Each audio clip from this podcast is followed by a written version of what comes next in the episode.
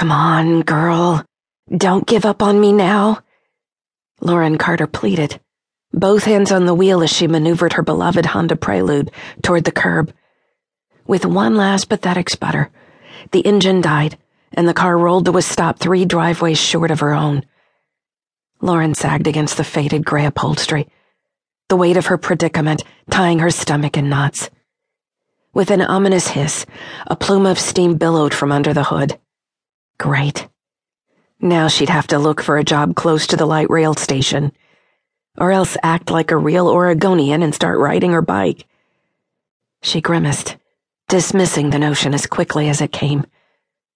Blowing an errant curl from her forehead, Lauren eased the car door open and slipped out of the driver's seat. Heat radiated off the pavement as she circled around the front of the car and opened the passenger door. Today marked Portland's 12th straight day of record high temperatures. No one could remember late June being this hot. She may very well sleep downstairs tonight. Her bedroom AC unit flaked out yesterday. Lauren scooped her smartphone off of the passenger seat. A text from Mom illuminated the screen. Found Granny wandering around town this morning. Can't leave her alone for one minute. Sending your brother to meet your flight. See you soon. XOXO. She swallowed hard against the lump rising in her throat. Granny's dementia seemed to worsen each day. Mom texted twice this week already. First, she found Granny fiddling with a broken cell phone, insisting it was a remote control. Then there was the tea party she hosted in the middle of the toy aisle at the general store. It'd almost be funny if it weren't dear Granny. Lauren gritted her teeth. Maybe this wasn't the best time to bring Holden home to meet her family. Visions of her fiance with his monogrammed cufflinks and Italian leather loafers, pursuing her disoriented grandmother along a muddy gravel road, sent a shiver down her spine. She'd avoided this trip for far too long, using every excuse she could think of. Staying far away meant she could forget the mistakes of her past. Almost. But the requests for help came more frequently in recent weeks and Holden's refusal to set a wedding date without meeting her parents.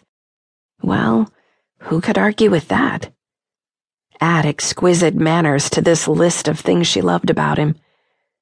With a heavy sigh, she shouldered the straps of her worn faux leather purse and glanced at her phone again. Only an hour to finish packing the half empty suitcases she'd left sprawled open on her bedroom floor. Get with it, girl lifting a plastic shoebox off the floorboards. A hollow ache filled her chest.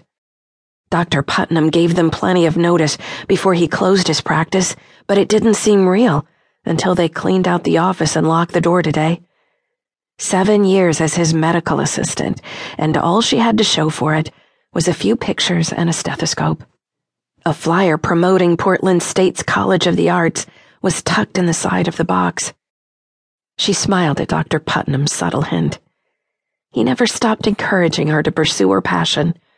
Unlike Holden, who patted her hand and told her she didn't need to worry about her education, or lack thereof, any more. He would take care of everything. Everything. Lauren nudged the door shut with her hip. Becoming Mrs. Holden Kelly offered opportunities she'd only dreamed of like getting out of the aging townhouse she shared with Monique.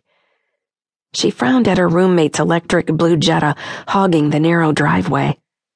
What happened to the Friday night chick flicks and the occasional splurge on a pedicure? Now they were barely speaking after Monique neglected to pay the water bill. Again. A rivulet of sweat trickled down her spine as she fumbled for her house key. I'm sorry, she lamented to her once pink begonias.